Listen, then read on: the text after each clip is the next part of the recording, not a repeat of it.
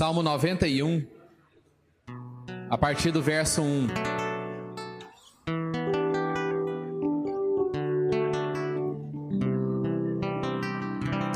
Diz assim: Aquele que habita no esconderijo do Altíssimo, a sombra do Onipotente descansará. Direi ao Senhor: Ele é o meu refúgio e minha fortaleza, o meu Deus em quem confio. Certamente ele te livrará do laço do passarinheiro e da peste perniciosa. Ele te cobrirá com as suas penas e debaixo das suas asas estará seguro. A sua fidelidade será teu escudo e broquel. Não temerás o terror noturno, nem a seta que voa de dia, nem peste que anda na escuridão, nem a praga que destrói ao meio-dia. Mil cairão ao teu lado, dez mil à tua direita, mas tu não serás atingido. Somente com os teus olhos contemplarás e verás a recompensa dos ímpios. Se fizeres do Senhor o teu refúgio e do Altíssimo a tua habitação, nenhum mal te sucederá, nenhuma praga chegará à tua tenda, pois aos seus anjos dará ordem a teu respeito, para te guardarem em todos os teus caminhos. Eles te sustentarão nas suas mãos, para que não tropeces em alguma pedra. Pisarás o leão e a áspide, calçarás os, aos pés o grande leão e a serpente. Porque ele me ama, diz o Senhor, eu o livrarei. Pô-lo-ei num alto retiro, pois conhece o meu nome. Ele me invocará, e eu lhe responderei. Estarei com ele na angústia, livrá-lo-ei e o glorificarei. Dar-lhe-ei dar abundância de dias e lhe mostrarei a minha salvação. Amém, amados? Amém. Que esse salmo esteja sobre os nossos corações, sobre as nossas vidas. E diz aqui: Ele me invocará e eu lhe responderei. Estarei com ele na angústia, livrá-lo-ei e o glorificarei. Talvez você está nesses dias de angústia e a palavra de Deus para a nossa vida é que Ele está conosco nesses dias, que Ele não nos desampara, que Ele não nos abandona. Então nós queremos declarar aqui sobre as nossas vidas que o nosso coração seja cheio de esperança, de fé, na certeza de que Deus não perde o controle das coisas, na certeza de que Ele não esquece de nós, na certeza de que Ele quer sempre nos ensinar alguma coisa. Por mais que talvez esteja difícil para você, que você sempre tenha o coração de um aprendiz de alguém que quer aprender alguma coisa de Deus. E com certeza o seu coração vai encontrar a paz. Amém? Em nome de Jesus, feche seus olhos. Ô oh, Pai, é com é com gratidão no nosso coração e com temor que nós queremos colocar as nossas vidas diante de Ti, Pai. Queremos abrir o nosso coração, queremos abrir as portas do nosso coração para que o Senhor entre e para que o Senhor seie conosco. Nós queremos partilhar da comunhão do Senhor, nós queremos, ó oh Deus, entender a paz que o Senhor nos dá. Nós queremos abrir mão, Deus, da paz que o mundo traz para a nossa vida e queremos ficar com a paz que o teu reino nos dá. Queremos experimentar o teu amor e queremos ser amor na vida das pessoas, queremos ser amor na vida daqueles que estão à nossa volta. Em nome de Jesus, que ao as pessoas nos encontrarem, que elas encontrem esperança, que elas encontrem a paz, que elas encontrem alegria, que elas lembrem do amor do Senhor através da nossa vida. No nome de Jesus, que o Senhor prepare os nossos corações para receber, para aprender. Por mais que a gente acha que saiba, mas que a gente sempre tenha um coração ensinável, um coração quebrantado, um coração humilde para aprender as coisas importantes que o Senhor tem para ensinar para a gente. Em nome de Jesus, em nome Deus. De Jesus. Em nome de Jesus. Aleluia, graças a Deus. Amém. A gente quer, ainda dentro dessa direção que Deus está nos dando, né? É, essa palavra que esse Deus que é acima, né, de todas as coisas, o Deus que não se corrompe, em quem não há mudança nem sombra de variação. É muito importante a gente entender que o amor de Deus não se corrompe. Deus às vezes chora com a gente, fica triste, mas nem por isso ele fica melancólico. Amém, irmãs? Já pensou se Deus ficasse melancólico, não estava frito, já estava deprimido há muito tempo. A gente ia fazendo tanta coisa, ele ia ficando deprê, deprê, depois não ia ter quem salvasse Deus. Ele fica triste com a gente, mas as afeições de Deus são todas positivas para nós. É inevitável. Mas eu tenho que usar um exemplo aqui, que está fresco. Eu ganhei um presente de aniversário, que é um Fusca. E então é inevitável que eu conte algumas coisas que a gente vai perceber na relação, né?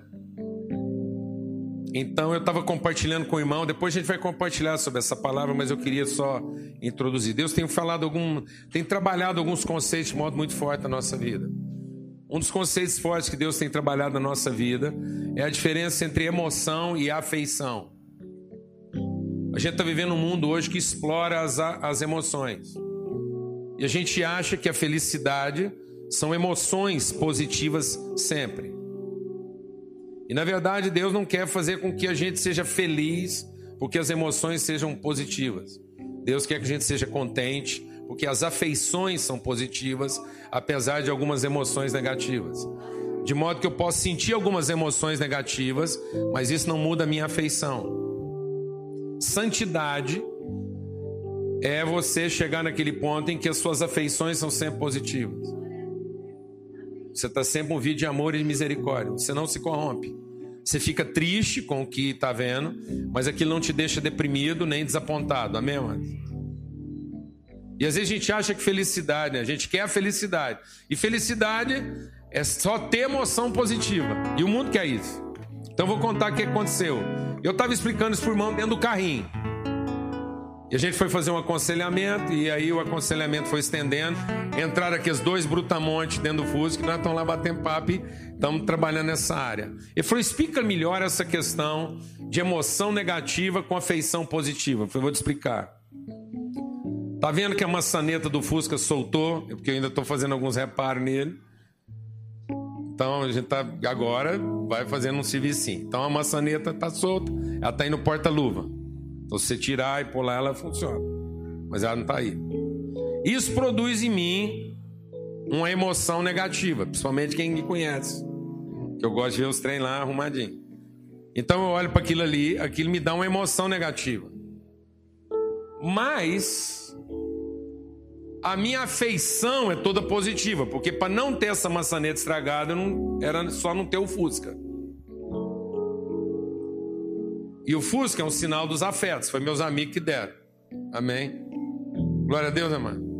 Então agora eu tenho uma emoção negativa, porque eu tenho um problema para resolver. Mas a minha afeição é positiva. Então eu tenho problema com os filhos. Menino vai lá dar um problema, aquilo gera em você o quê? Uma emoção negativa. Mas você não pode deixar essa emoção negativa se transformar numa afeição negativa. Eu preferia não ter o filho, para não estar tá sofrendo o que eu estou passando. É o que muita gente faz. O casamento dele começa a dar problema, ele tem uma emoção o quê? Aí ele acha que o melhor é ele não ter o casamento. Pronto, agora ele ficou estragado de vez. Porque agora uma emoção negativa produziu nele uma afeição negativa. Glória a Deus, amado. Amém? Então Deus é grande porque as afeições de Deus são sempre o quê? Positivas, apesar de algumas emoções negativas que ele produz nele. Amém? Glória a Deus. Então, você confia no amor de Deus? Amém? Quem confia no amor de Deus? Mesmo quando para te fazer bem, ele vai ter que te aborrecer. Glória a Deus. Amém? E às vezes Deus para te fazer bem vai ter que produzir em você uma emoção que negativa. Mas para te devolver afeições positivas. Amém? Glória a Deus. Amém? Esse homem muito raramente vai te aborrecer e isso não é porque muito raramente. Uma vez ou outra. Entendeu? Raríssimo, entendeu? Tá entendendo, gente? Eu já estou te avisando que isso é tão raro que às vezes você nem vai perceber. Mas quando acontecer, quando acontecer, não deixe que as suas emoções fiquem negativas.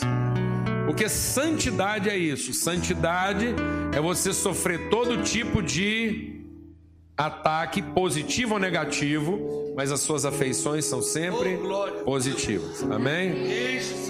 Amém, amado? Quem tem, presta atenção, quem tem afeições positivas só porque os sentimentos são positivos é corrupto. É verdade. Não tem virtude. É corrupto. Quem tem afeições positivas só porque os sentimentos são positivos é corrupto. Ele só gosta de quem faz bem para ele. Então ele só está tendo uma afeição positiva porque ele foi bem tratado. Ele é corrupto. Entendeu? Glória a Deus. Quem mantém suas afeições positivas é santo. Amém. Glória a Deus, meu irmão. Amém? Aleluia. Glória a Deus. Então vamos cantar isso aí. É, nós temos orado e a minha oração sempre aqui é, é entender por que, que a gente se reúne aqui e o que, que a gente faz em meditar a palavra de Deus. A minha oração tem sido para que a gente consiga aqui, pela, pela, pela instrumentalidade, pela instrução do Espírito Santo, ter uma aplicação, uma aplicação viva, prática, que a gente consiga viver aquilo que são os fundamentos doutrinários da palavra de Deus. Geralmente, quando a igreja a igreja religiosa, a igreja institucional, quando eu estou falando da igreja no sentido institucional, geralmente quando você fala de doutrina, você está falando dos dogmas. Então, toda instituição tem o seu conjunto dogmático, sua, seu regulamento. Quando a gente fala de doutrina na Bíblia, nós não estamos falando do dogma, não, não é o regulamento, mas são os princípios vitais. É para a gente entender como aquilo é formado e qual o propósito que aquilo cumpre.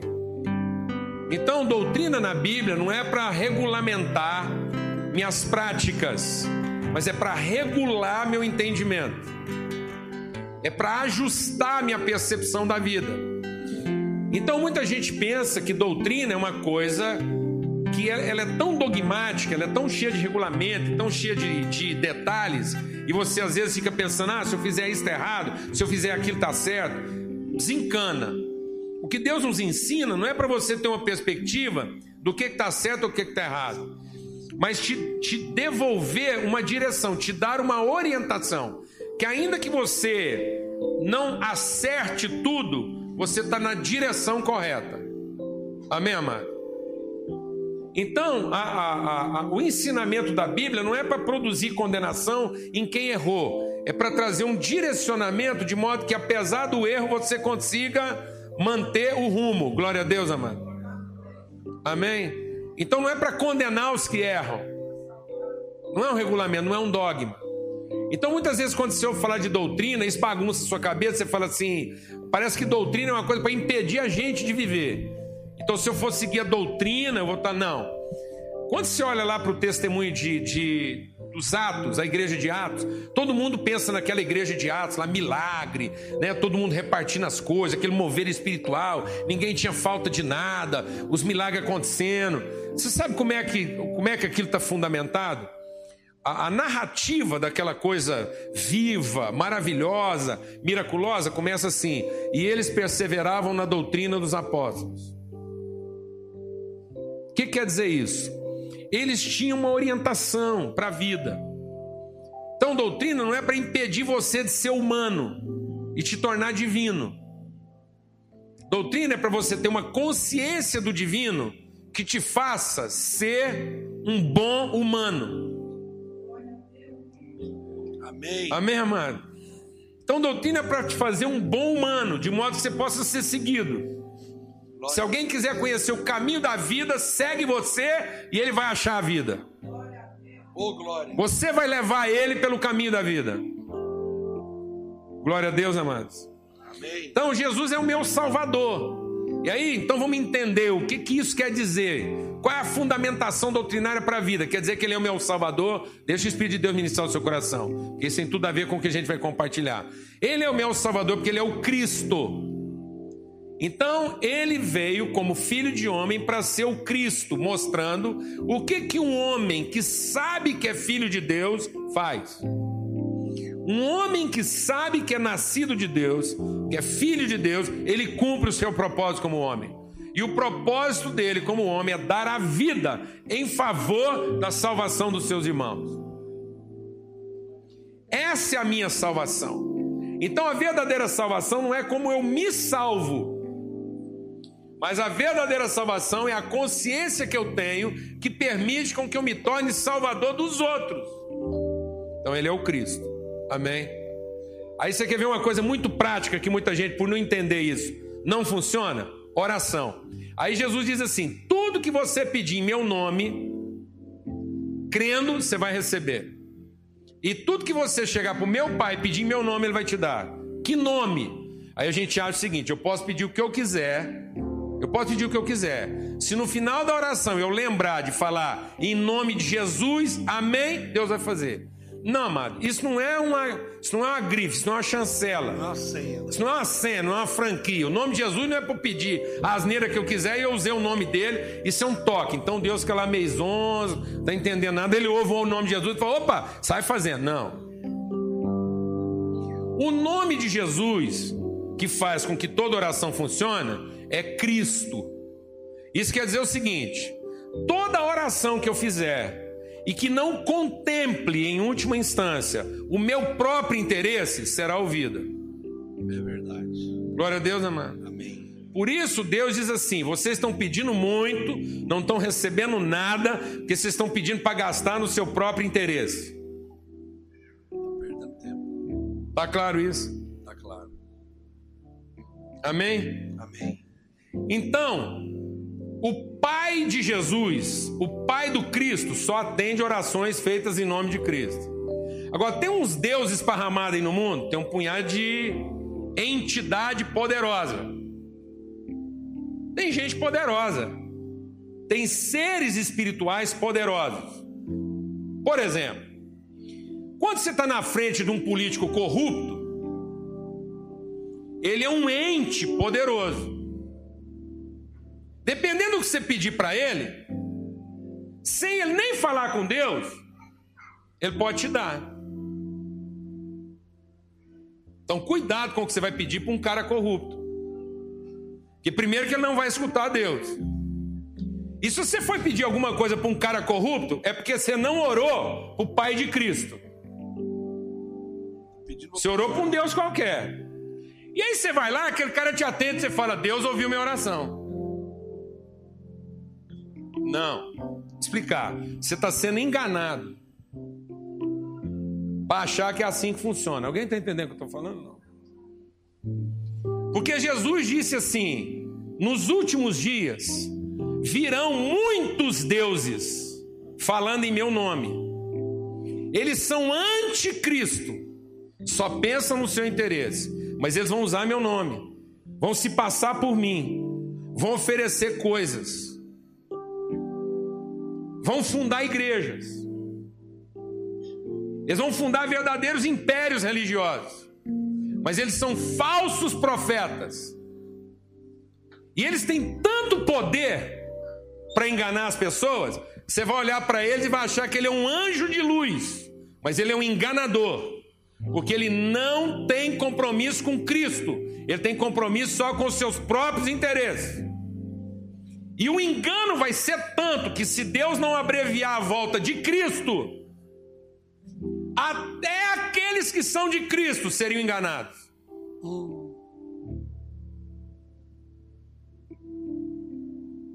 Simplesmente porque as suas vontades estão sendo feitas. Então, quando Jesus estava no arroxo, lá no monte, com fome, no meio da sua grande crise, ele estava lá com fome, tá certo? E ele estava lá passando aquela necessidade porque estava sendo formado dentro dele o caráter de Cristo. Ele estava passando aquele perrengue todo para enfrentar, aprender a enfrentar sacrifícios em favor de seus irmãos. E que no momento da sua dificuldade ele não pensasse em si próprio. No meio da sua tribulação no deserto lá, apareceu um Deus. um Deus desse mundo, um ente espiritual que tem poderes nesse mundo. E esse ente espiritual que tem poderes nesse mundo chegou para ele e falou assim: Olha para esse mundo aí, pede o que você quiser que eu te dou, com uma condição: você me adora. Ele falou: Não, não tem negócio você não, tem negócio com meu pai. É com ele que eu vou resolver isso, não é com você. Glória a Deus, amado. Então, às vezes, tem gente que está orando. Vou explicar como é que funciona. O cara está orando. E ele está pedindo o que ele quer.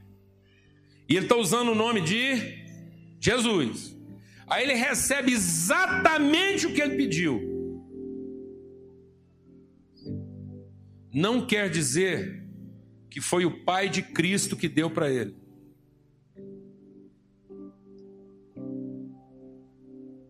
Entendeu? Porque aquilo não vai aproximá-lo de Deus, vai afastá-lo. Um espírito enganador ouviu a oração dele e, tendo poderes nesse mundo, deu para ele o que esse mundo pode dar. Ele achou que aquilo estava vindo do Pai das luzes. Mas quando o Pai das luzes, que é o Pai de Cristo, dá alguma coisa para gente, aquilo nunca é só para mim mesmo. Aquilo só faz sentido se abençoar outras pessoas. Você entendeu? Amém, amado? Porque o Pai é nosso, o pão é nosso. Se eu recebi alguma coisa que eu estou achando que é minha e eu posso usar ela do jeito que eu quiser, foi um Deus que me deu, mas não foi o Pai de Cristo. E você pode montar uma igreja em cima disso. E se você abrir a boca e prometer para os outros que eles vão receber exatamente o que eles quiserem, o Deus que deu isso para você vai dar para todo mundo que pedir. Você entendeu isso, meu irmão? Há poderes nesse mundo. Quando Moisés foi libertar o povo do Egito, ele pegou, porque a gente não entende essas coisas, né? O Moisés pegou a vara dele e jogou no chão. Ela virou uma cobra. Os magos do Egito, não é mago enganador, não, não é maguinho, esses magos que. Não. Tem mágico. Você acredita em mágica? Eu acredito em mágica, porque tem mágico. Tem ilusionista e tem gente que tem poder para fazer mágica. Brinca com isso não. Porque os mágicos do Egito, todos eles pegaram suas varas e jogaram no chão, e elas se transformaram em serpentes igual a de Moisés. Isso não era ilusionismo. Isso era poder de fazer mágica. Você entendeu? Mas a serpente de Moisés devorou as outras. Você entendeu, amado? Há poderes e há poder. E poder sem amor corrompe. Mas dá coisas. E dá coisas para corromper. Então você faz uma oração em casa, sabendo que você vai estar na frente de um bandido e pede para Deus mexer no coração dele, para esse bandido te dar o que você quer, e o que você quer não cumpre outro interesse, apenas a satisfação do seu desejo, você não precisava nem ter rezado. Você entendeu? Então Jesus é o meu salvador, porque ele quer salvar minha alma. Jesus não tem compromisso com salvar a sua casa se ela está perdendo você. Jesus não tem compromisso de salvar a sua empresa se a sua empresa está te pondo a perder. Jesus não tem compromisso de salvar seus negócios, seu automóvel, nada na sua vida se isso está te afastando de Deus. Porque o compromisso de Jesus é salvar a sua alma. Amém. Para que a sua alma não se perca. Glória a Deus. Amém, amado? Amém, Jesus. E a minha alma se perde na medida em que ela quer salvar ela mesma. Amém, Jesus. E ela faz pedidos absurdos. É verdade. Senhor. Amém? Amém. Vamos cantar esse cante então, Jesus é o meu Salvador. Amém. Olha, isso é doutrina, tá vendo? mas é para aplicar onde? Na vida. Isso é para te tornar um ser humano bom, um bom homem, uma boa mulher. Glória a Deus, amado.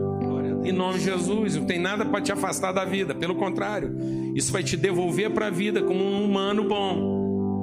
Um humano feito à imagem conforme a semelhança de Deus.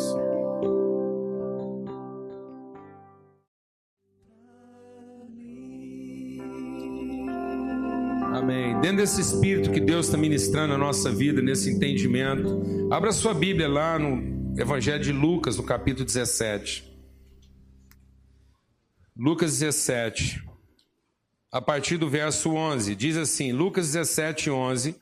Indo ele a Jerusalém, passou pelo meio de Samaria da Galiléia. Entrando em certa aldeia, saíram ao encontro dez leprosos, os quais pararam de longe e clamaram Jesus: Mestre, tem misericórdia de nós. Jesus, vendo-os, disse-lhes: Ide, mostrai-vos aos sacerdotes. Indo eles, ficaram limpos.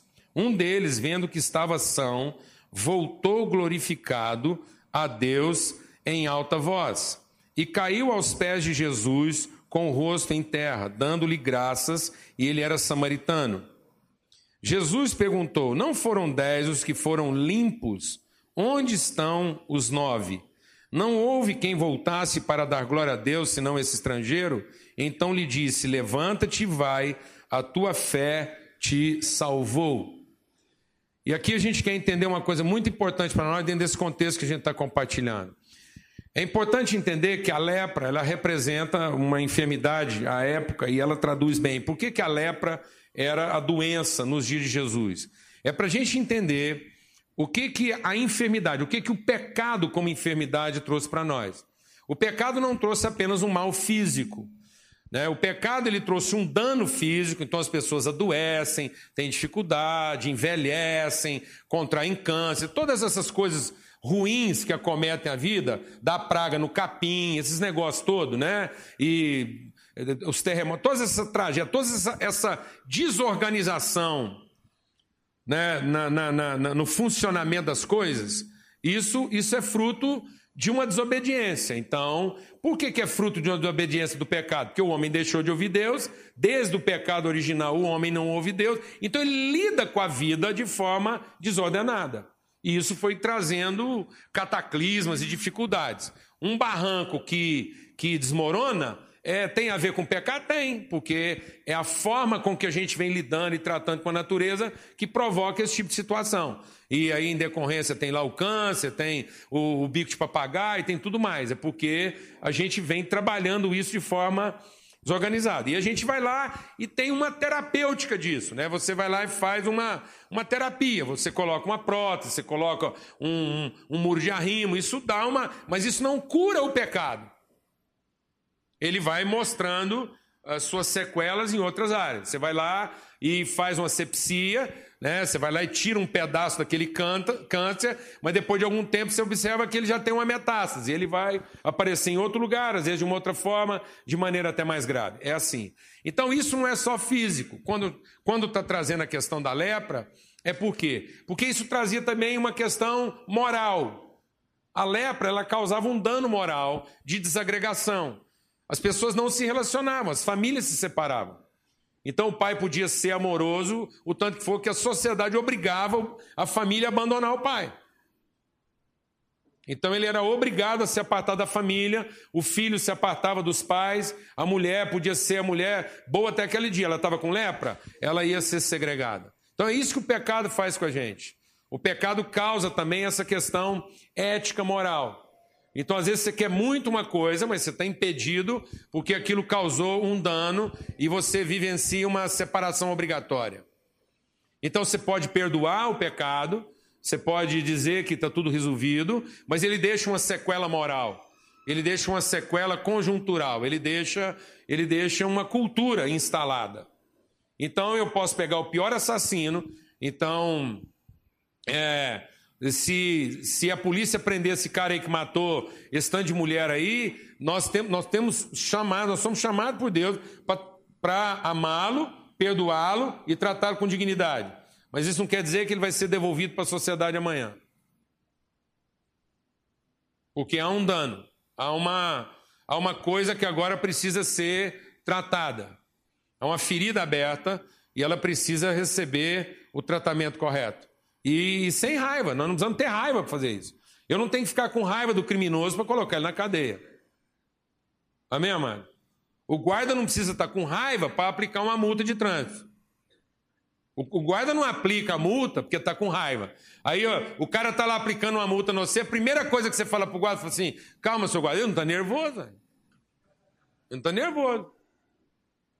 Aí você se explica: não, porque eu tinha um bom motivo para estar tá parando aqui. Ele não pediu suas explicações. Com certeza você deve ter um bom motivo para estar tá fazendo uma coisa errada. Paciência. Vai preso assim mesmo. Nervoso estava vendo você quando você parou naquele lugar. O guarda, a hora que você vem explicar, o guarda tinha que falar para você, calma. Tem certeza que você estava nervoso quando você parou esse carro aqui. Eu vou te acalmar. Amém, amados? É, é, é, Isso não tem, isso não tem que ser levado para o lado pessoal. Está me entendendo isso ou não? Então a lepra mostrava isso. As pessoas não se separavam porque estavam com raiva uma da outra. Elas se separavam por conta de uma conjuntura, um resultado de um dano causado. Então isso implicava em cultura, implicava em comportamento ético, implicava aí nas questões morais e, consequentemente, físicas. Então, o homem está submetido a essa condição. Mas o ser humano, ele tem uma memória remanescente.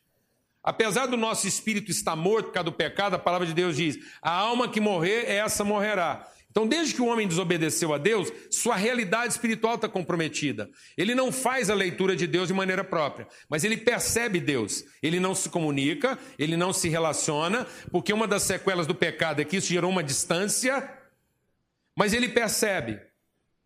Ele, ele busca, ainda que de forma inconsciente, a ajuda de alguém superior que o livre. Isso é uma fé. Todo mundo tem esse dom de fé. Todo mundo nasce em condição de pedir ajuda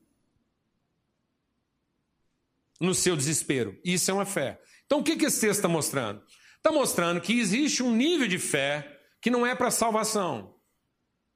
É só para pedir ajuda quando eu estou desesperado. Alguém resolve o meu problema porque eu não estou dando conta. Isso é uma fé. Quando você está dentro de uma cisterna, se você cai dentro de um buraco e você só consegue ver aquele, aquele né, aquele buraco lá em cima, você não vê ninguém passando, aí você não, aí você ouve um galho quebrando. Aí você grita socorro, mas pode ser um rato. Pode ser seu inimigo que estava tentando te achar para acabar de vez com você. E agora que ele descobriu que você está na cisterna, ele vai acabar de empurrar uma pá de terra em cima de você. Mas mesmo assim você faz o quê? Você grita por socorro. Porque isso é instintivo, isso é um grau de fé que todo mundo pede por socorro quando ele percebe que existe a menor possibilidade de alguém livrar ele do problema que ele está enfrentando. E não interessa quem. Pode ser um estranho, pode ser quem for. Ele só precisa de alguém mais poderoso que ele, que joga uma corda e tira ele daquela encrenca.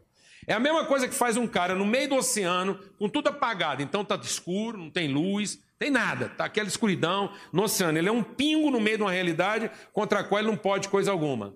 E mesmo assim, quando ele está perto de morrer, que ele vai, ele está acabando as forças, ele junta todas as forças que tem e ele dá o seu último grito de socorro. Isso é fé.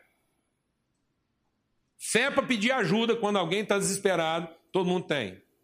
Você não precisa conhecer pessoa, você não quer ter relacionamento com ela, você não vai casar com ela. Certo?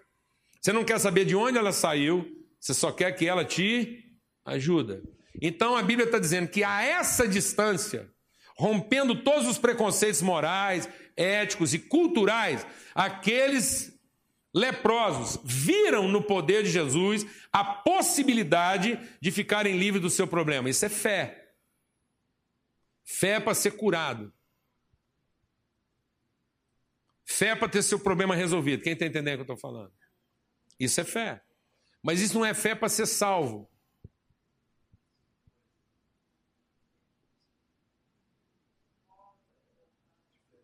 Amém, mano? Isso é a fé do meu desespero. É a fé de alguém que foi criado à imagem de Deus e que um dia teve um relacionamento com Ele e sabe que se meteu numa atrapalhada. E que está diante de uma situação que eu não tenho poder para corrigir. Então não interessa o Deus que vai vir me ajudar. Se é o Satanás ou se é Deus. Eu só quero que alguém me ajude, depois eu vejo o que, que eu faço com isso. Isso é tão forte que a gente faz orações que na hora vale. Ninguém se sinta ofendido de ter feito essa oração, porque quase todos nós fizemos. Não, não é uma crítica, só entenda. Só entenda. É só para você entender, tá tudo certo. Não se sinta ofendido. Mas lá no seu desespero, você já ouviu muita gente dizer assim: eu estava lá, e aí, pela dor, aquela desgraceira toda, eu ajoelhei, levantei a mão para o céu e falei assim: Deus, se o Senhor realmente existe, me salva dessa encrenca e eu vou te servir pro resto da vida. Você deu sorte.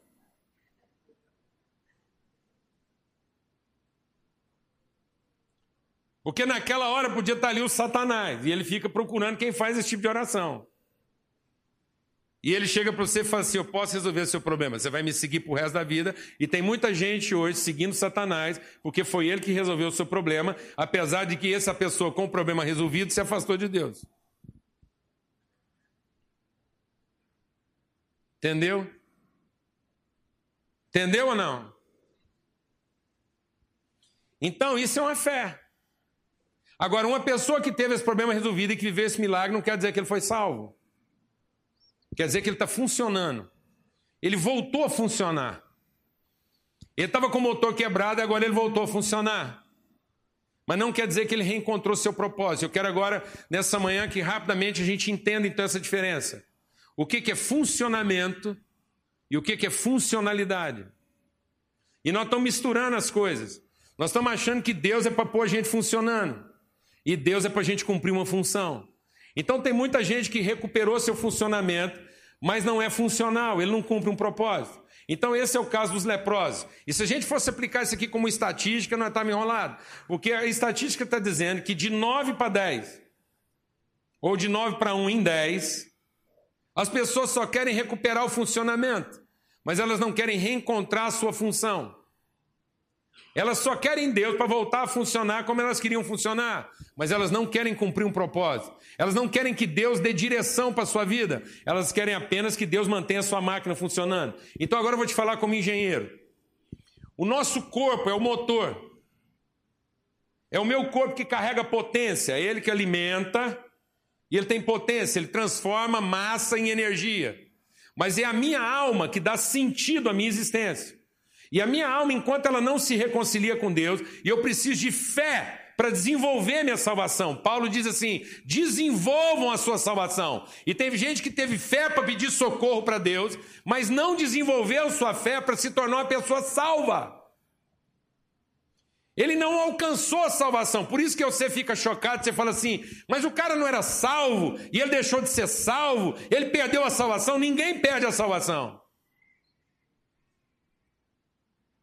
Ele teve uma experiência com Deus, ele teve um problema resolvido, a sua fé de desespero foi contemplada, ele viveu um milagre, ele é grato por esse milagre, ele fez um culto de agradecimento, mas ele não desenvolveu sua salvação. Ele não se desenvolveu a sua fé a ponto de ter sua alma salva. Ele não evoluiu na sua experiência. Alguém está entendendo o que eu estou falando ou não? A sua experiência não alcançou o seu entendimento. Ele viveu um milagre. E o milagre foi muito forte. Se você encontrasse com aqueles nove leprosos que foram limpos, e Jesus diz: não foram dez os limpos. Limpo todo mundo estava. Todo mundo voltou a funcionar. Mas a Bíblia diz que foi só um o salvo. Sabe o que a palavra de Deus diz de muito grave para nós? A palavra de Deus diz assim: presta atenção, não vou te falar que é grave. A palavra de Deus diz assim: quando você tem uma casa ocupada por um valente, uma realidade domina essa casa. Vem um outro valente e tira esse valente que estava dominando a casa. E agora a casa fica limpa e organizada. Passa um tempo, aquele valente que ocupava aquela casa vem, encontra essa casa limpa e vazia. Ele reocupa essa casa e o estado dela fica sete vezes pior. Ele traz outros sete dominadores. Agora vai dar sete vezes mais trabalho de limpar essa casa de novo. Então tem muita gente que experimentou o milagre de Jesus limpar a sua casa, mas ele não teve a experiência de ter sua casa cheia por Jesus. A mente dele não está cheia de Jesus, o coração dele não está cheio de Jesus. Ele só está à espera de mais um milagre. Alguém está entendendo o que eu estou falando ou não, mano? Jesus virou a faxineira dele. Jesus é a faxineira dele. E você tem fé na sua faxineira, você tem tanto fé na sua. Vou te falar um negócio. Você tem tanta fé na sua faxineira que você deixa a cozinha desarrumada de noite. E quando alguém tenta arrumar a cozinha, porque seria uma grande virtude. Seria uma grande virtude seus filhos arrumar a cozinha antes de dormir. Fala, não. Amanhã fulana vem. Então os meninos não têm que arrumar, porque seria bom eles aprender a arrumar, não. Eles se acomodam no fato que a faxineira é minha mãe. Então ninguém aqui precisa aprender o que Jesus quer ensinar. Amém, mãe? A gente só precisa ter fé que amanhã cedo ele vem e arruma o que nós deixamos bagunçado. Glória a Deus, amado. Então nós temos que aprender a desenvolver a nossa salvação. Então o que, que acontece? Você tem um motor, o corpo é um motor, você tem 300 cavalos de potência. Amém, mano? Para que, que serve um motor funcionando, mano? Explicar para que, que serve um motor funcionando? Para tudo e para nada. Porque se ele não estiver ligado a uma estrutura geradora de alguma coisa, ele não serve para nada. Ele serve para gastar gasolina, fazer fumaça, barulho e encher a paciência de muita gente. Você está entendendo o que eu estou falando ou não, mano? Aí tem uns caras que Deus dá um motor para ele, 200 cavalos. E ele acha que aquilo é o máximo, vê aquilo funcionando. E todo dia liga o motor, fala, rapaz, trem fantástico. Aí aquele motor começa a dar uns pepinos. Ele pega com Deus, Deus, meu motor vai parar, isso não pode parar, que é tão bom. Eu acho bom esse trem funcionando, essa fumacinha saindo, a gasolina entrando, esse negocinho rodando aqui. Deixa esse motor parar, não, Deus. Porque todo mundo olha para mim, baba no meu motor, 200 cavalos de potência. E mais, Deus, eu vou fazer uma campanha, um jejum, você vai substituir esse motor por um de 300 cavalos. E o seu vizinho? Meu vizinho não tem fé. Ele tem um motorzinho lá, aquilo é um motor estacionário. É de, é de roçadeira, ele tem um motorzinho lá. Aquilo é de motosserra. Três cavalos de potência motor meu vizinho. O meu não, 300. O que, que seu motor faz? Funciona. Todo dia de manhã eu ligo ele, ele torra 200 litros de gasolina até de tarde. A casa fica que é pura fumaça. Lá em casa todo mundo fede gasolina. E o que, que você está fazendo? Estou aumentando os tanques. Porque como eu não quero que o motor pare de funcionar, eu tinha um tanque lá de 200 litros, agora eu, eu, eu, eu que esse trem de refinaria, agora eu montei, agora você tem vai lá no quintal de casa que você vê o tamanho do tanque para manter esse motor funcionando. O bicho queima uma gasolina, velho. E quais são os seus planos de vida? Eu estou numa campanha, num jejum, busquei um pessoal aí da oração, porque eu vou sair desse problema todo. Eu não aguento mais ficar pondo gasolina nesse motor, não. E o que, que, você vai fazer então? Agora eu vou arrumar um posto de petróleo, uma refinaria, vou ser autossuficiente. Depender de ninguém para pôr esse motor funcionando. E o que mais você vai fazer? Vou contratar um plano de saúde para esse motor funcionar uma equipe, ter uma equipe de mecânico 24 horas, técnico, estoque de peça. E para que tudo isso? Para manter o motor funcionando. E o mundo está essa fumaceira toda. Esse barulhão todo, as águas já estão contaminadas, não tem mais floresta que chega para a gente enfiar na boca desses motores. O que, que isso produz? Barulho, fumaça e canseira. Para que, que ele serve? Para funcionar. Tinha um homem que tinha um motor funcionando, 200 cavalos. Aí um dia ele produziu um negócio muito grande, ele falou: sabe o que eu vou fazer agora? Vou produzir, vou comprar um motor de 300 cavalos e uns tanques grandes para não deixar ele parar de funcionar. E aí Deus falou assim para ele: você é louco, porque ainda hoje sua alma se perderá. Porque você não entendeu o propósito do seu motor. Vou explicar para que serve o motor. O motor serve para você ligar uma polia nele, com as correias. Ele só vai prestar para alguma coisa se do lado dele tiver um dínamo, uma bomba d'água, ou uma unidade de locomoção. Você está entendendo? Se você ligar nele umas engrenagens com as rodas, esse motor serve para andar. Glória a Deus! Ele te leva a vários lugares. Se você ligar numa bombinha d'água, dá para você irrigar. Aí você liga mais umas três ou quatro, você irriga outro tanto, dá para produzir comida para muita gente. Glória a Deus, amado. Isso ligado num dino é um sucesso. Você depois põe umas lâmpadas, você vai ver um milagre. É um milagre. Aquilo que só servia para queimar gasolina, agora acende. Aí você pega uns caras que tem motor de 300 cavalos, se não tem uma correia, aliás, porque esse trem de correia dá trabalho.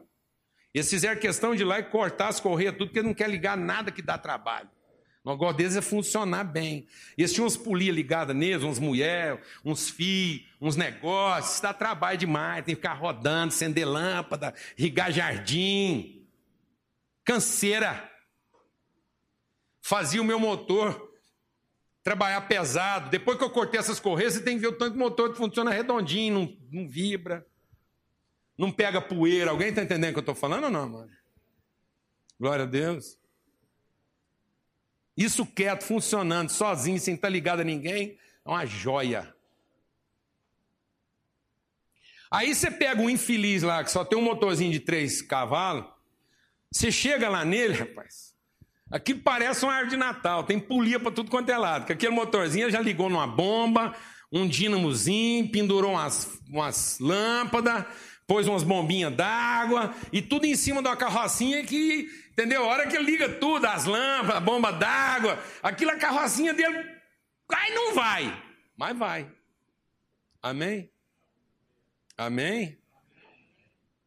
Essa é a diferença entre funcionamento e funcionalidade. Funcionamento é um milagre. Funcionalidade é a salvação. Ninguém é salvo até que reencontrou sua função. Deus não faz o marido funcionar pela chabão porque está funcionando, mas para que ele ame a sua família. Amém, amado? Deus não vai te dar uma mulher que funciona e você acabar com ela. Amém, amado? Ele quer para você uma esposa que cumpra a sua função. E uma das funções que a esposa tem é para orar. Porque você nunca consegue entendê-la direito, só Deus nessa causa você conseguir entender esse mistério, está entendendo? Uma função, por exemplo, que o marido tem na vida da mulher é pôr ela para falar com Deus, porque ele nunca entende ela. Então, só Deus para não ficar desesperado, você está entendendo? Glória a Deus, amado. Amém? Então, uma das funções que o marido tem é você, mulher, e falar com Deus, porque nesse mundo ninguém te entende, só Deus. Outra função que a mulher cumpre é você ficar doido da cabeça, porque não é possível uma pessoa que tem tanto tempo que você está com ela e até hoje você não entendeu. Só Deus nessa causa, tá vendo? Isso é um dínamo para fazer uma lâmpada acender, uma bombinha para a água correr. Glória a Deus, amado. Isso é para que a gente cumpra as nossas funções. Isso não está pesado. Isso não é difícil. Isso é para que eu seja devolvida a minha funcionalidade. Nove leprosos ficaram limpos, mas não queriam ter função. Eles se contentavam. Se você encontrasse com aqueles dez leprosos, uma hora depois, eles estavam gratos. Você encontrar com os caras, eles falavam assim: rapaz! Os meninos olhavam nele e falavam assim: mas você não era leproso? Jesus me curou, milagre! Amém, amados? Mas eles não redescobriram o que? Propósito.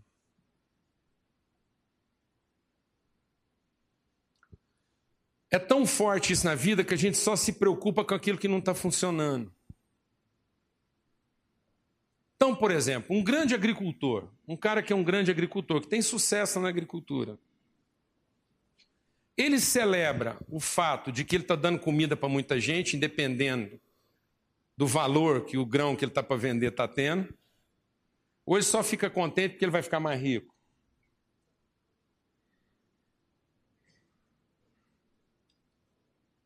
Um grande produtor rural de gado, ele está contente que as coisas estão indo bem, ele está produzindo um grado de qualidade, significa que muita gente vai comer.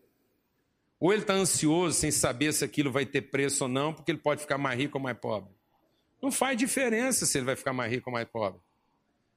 Ele só precisa saber que mais rico ou mais pobre, Deus vai manter ele com qualidade para que ele cumpra bem a sua função. Porque se for só para ele ficar mais rico, esse motor vai fundir. Uma hora, a vida útil dele acaba e acabou. Acabou. Você está entendendo o que eu estou te falando, amado? Uma hora o motor para. E o que conta não é quanto tempo ele funcionou. O que conta é se ele cumpriu a sua função. Era preferível ele ter funcionado pouco tempo cumprindo a sua função do que funcionado muito tempo enchendo o mundo de poluição e consumindo todos os recursos naturais que nós temos em volta de nós. O que, que Deus quer restaurar na sua vida?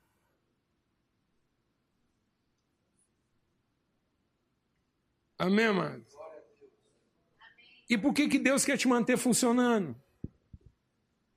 Então, se eu resolver com Deus a minha funcionalidade, Deus vai pôr todo mundo para cuidar do meu funcionamento. Ele diz assim: uma videira que está dando fruto, ele limpa e cuida para que ela dê mais fruto ainda. Então, se tem uma coisa que eu não precisava preocupar é com o meu funcionamento, glória a Deus, amado. Porque se eu estou cumprindo a minha função, Deus vai se encarregar de me manter funcionando. Agora, Deus é sério nisso. Vou concluir. Deus é sério nisso, porque Jesus, presta atenção, porque às vezes a gente fica brincando com Deus. Jesus está passando por um jardim e vê uma figueira. E a figueira estava exuberante, cheia de folha, viçosa, poderosa. Aquilo era um motor o quê? Funcionando. Jesus olhou e falou: rapaz, que motorzão, 300 HP, tudo funcionando, as flores estão verdes, o tronco está viçoso. Então quer dizer que o motor está num lugar bom, está recebendo combustível, não faltou gasolina. Não faltou gasolina para aquela figueira, não faltou alimento, as coisas estão lá, ele ouviu o trem, tá, aquilo nem vibrava. Aí Jesus, vamos ver se, vamos ver se tem uma bobina, vamos ver se tem aqui um dínamo, vamos ver se tem mesmo uma bombinha d'água ligada aqui nessa figueira. Aí Jesus enfiou a mão, virou a figueira de um lado para o outro, não achou nela um fruto. Uma coisa que funcionava muito bem mas não cumpria em nada sua função. Jesus disse: Isso não é justo. Jesus amaldiçoou a figueira. Não, Jesus abençoou a humanidade. Tirando dali uma coisa que ocupava espaço, ocupava nutriente, fazia fumaça, fazia barulho, mas não acrescentava coisa alguma à vida de quem quer que seja. Não tinha uma história para contar. Glória a Deus, amados. Então você clame. Clame. Fala, Deus, me ensina a cumprir minha função. Por que, que Deus está prosperando você, amado? Porque apesar de todas as crises, você chegou até aqui. Por que, que já houve motivos de sobra para cada um de nós ser destruído e Deus nos abençoou até aqui? Está funcionando. Está funcionando. Quebrou alguma coisa, houve uma reposição, Deus foi lá, consertou, está funcionando. E aí? Você está desenvolvendo a sua fé para a salvação ou você está deixando que a sua fé seja usada para você ficar limpo e perdido? Não se iluda. Todos nós aqui temos fé para pedir ajuda quando a gente está desesperado. Mas essa não é a fé que me salva. A fé que me salva é eu olhar para Jesus, querer segui-lo e ouvir o que ele tem para me ensinar. É isso que vai me salvar. Eu ser recobrado, ser restituído por Deus aquilo que é o verdadeiro propósito da minha vida. Isso é salvação. E isso ninguém perde. Uma vez que eu sou salvo, eu nunca vou me perder, porque haverá algo dentro de mim que me impedirá voltar ao que eu era antes. Entendeu? Em nome de Jesus.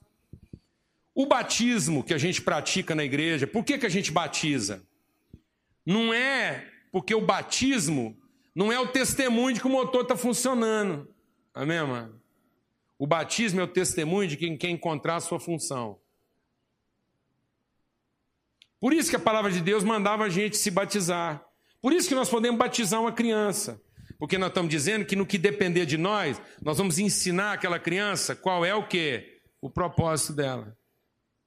Hoje, muitas vezes, nós estamos ensinando nossos filhos aqui, amados, a funcionar. A gente manda um filho para a faculdade hoje para garantir que ele vai ter o quê? Um motor funcionando e um tanque de gasolina sempre cheio. Sim ou não? Nós estamos ensinando ele a ser motor e não a ser um conjunto gerador. Você pega uma Ferrari, amados. Pega um carro lá de mecânica, evoluído que for. Motorzão, sai cortando as correias. Corta as correias tudo. Vai lá e tira a engrenagem de transmissão. E o motor vai continuar o quê? Funcionando. Até fundir. No meio do nada. Você quer coisa mais desesperadora que você está num carro, possante, tudo certo, motor zerado e rebenta uma correia. desliga a unidade de energia que não é autopropelente, não é, não tem motor. Quebra a transmissão, acabou, amado, acabou. Aquele nada é a mesma coisa, pelo contrário, gera uma frustração ainda maior, porque você olha para aquele motorzão todo e aqui está lá, tu, tu, tu, tu, tu, tu, e você fala assim, bom, antes não tivesse essa desgraceira aqui para gerar em mim uma expectativa de ir para lugar nenhum com uma desgraça dessa. Alguém está entendendo o que eu estou falando? Nessa hora era melhor um jumento. Sim ou não?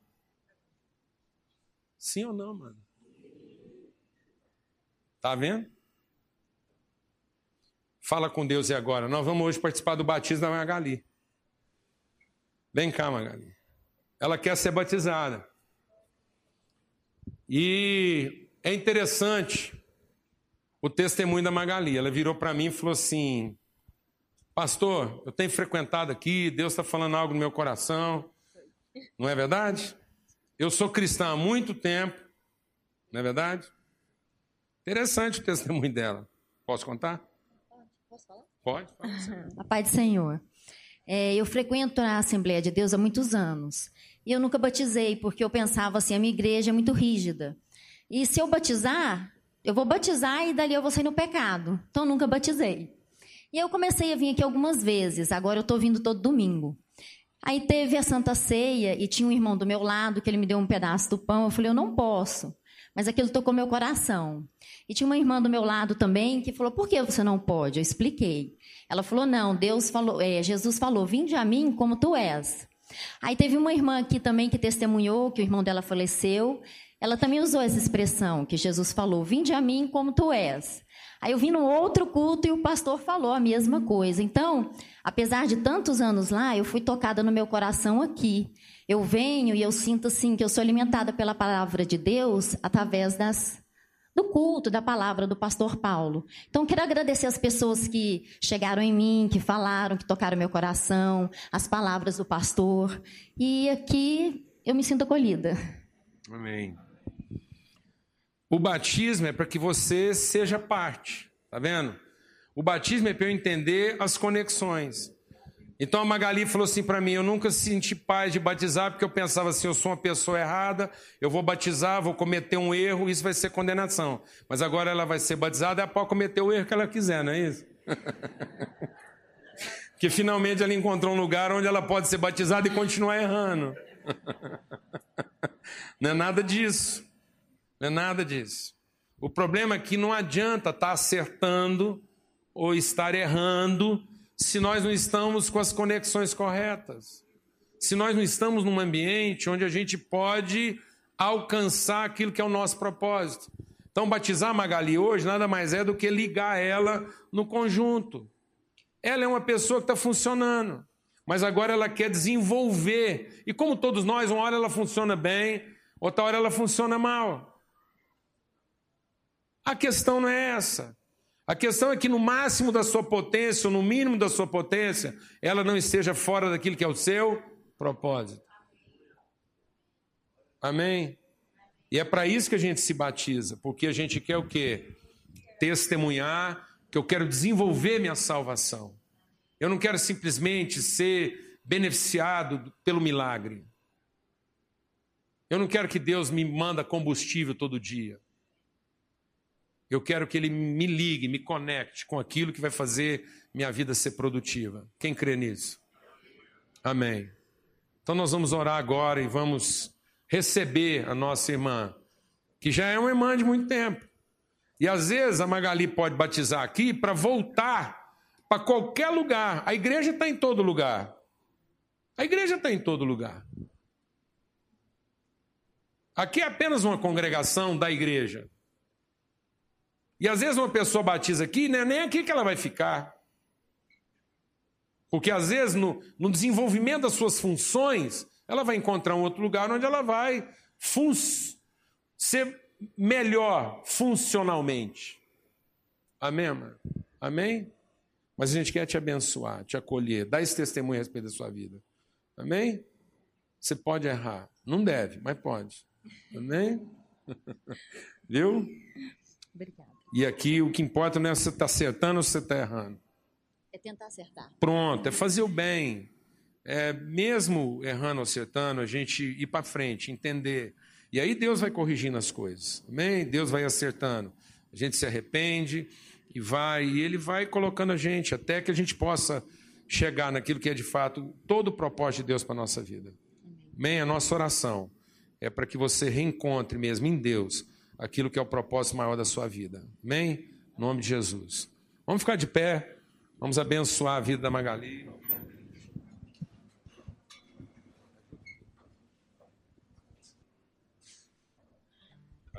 Graças a Deus. Magali, nós te batizamos em nome do Pai, do Filho do Espírito Santo de Deus. Nós declaramos que você é parte da família da igreja. Você é uma filha do Deus Altíssimo, abençoada. Deus te ungiu com o dom da alegria, da esperança e da longanimidade. Assim como você tem consciência dos seus próprios erros, Deus te usará para você usar de misericórdia para com os erros dos outros. Para que você seja longânima, para que você seja instrumento de perdão. Deus é quem perdoa todas as suas culpas e te limpa de todo pecado. Não há nenhuma condenação sobre a sua vida, para que você seja instrumento de misericórdia e favor na vida dos outros. O seu nome é bondade, o seu nome é misericórdia, esperança. Em nome de Cristo Jesus, o Senhor. Amém. Amém. Graças a Deus. Amém. Aleluia. Vamos aplaudir o Senhor, amados. Momento de alegria. Glória a Deus.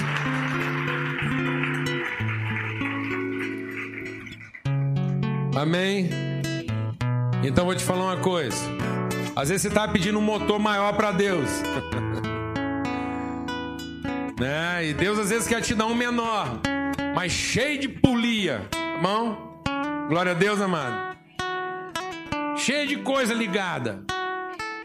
Em nome de Jesus. Porque aí vai acontecer o seguinte: vou te dar uma palavra para te animar. Deus não quer folgar com a gente. Deus quer pegar pesado com a gente. Toda hora que você dá uma folgadinha, ele vai lá e põe mais uma polia. Aí você dá uma gemida, tem hum, um quilo. Você fala, agora Agora paga. E o trem vai, vai, vai. Daqui a pouco tapar, macio, as luzes acendendo, a água bombeando. Ó, você acha que tá folgado. Tá bom, Deus fala assim, tá bom? Melhorou? Então tá bom. Vai lá e hum, enfia mais outra polia. Amém, amado? Para você conhecer, para que você possa produzir no máximo da sua potência. E sabe o que vai te ficar, deixar contente? É que um dia esse motor vai parar. Mas você vai ver o fruto que ele gerou e vai ficar contente.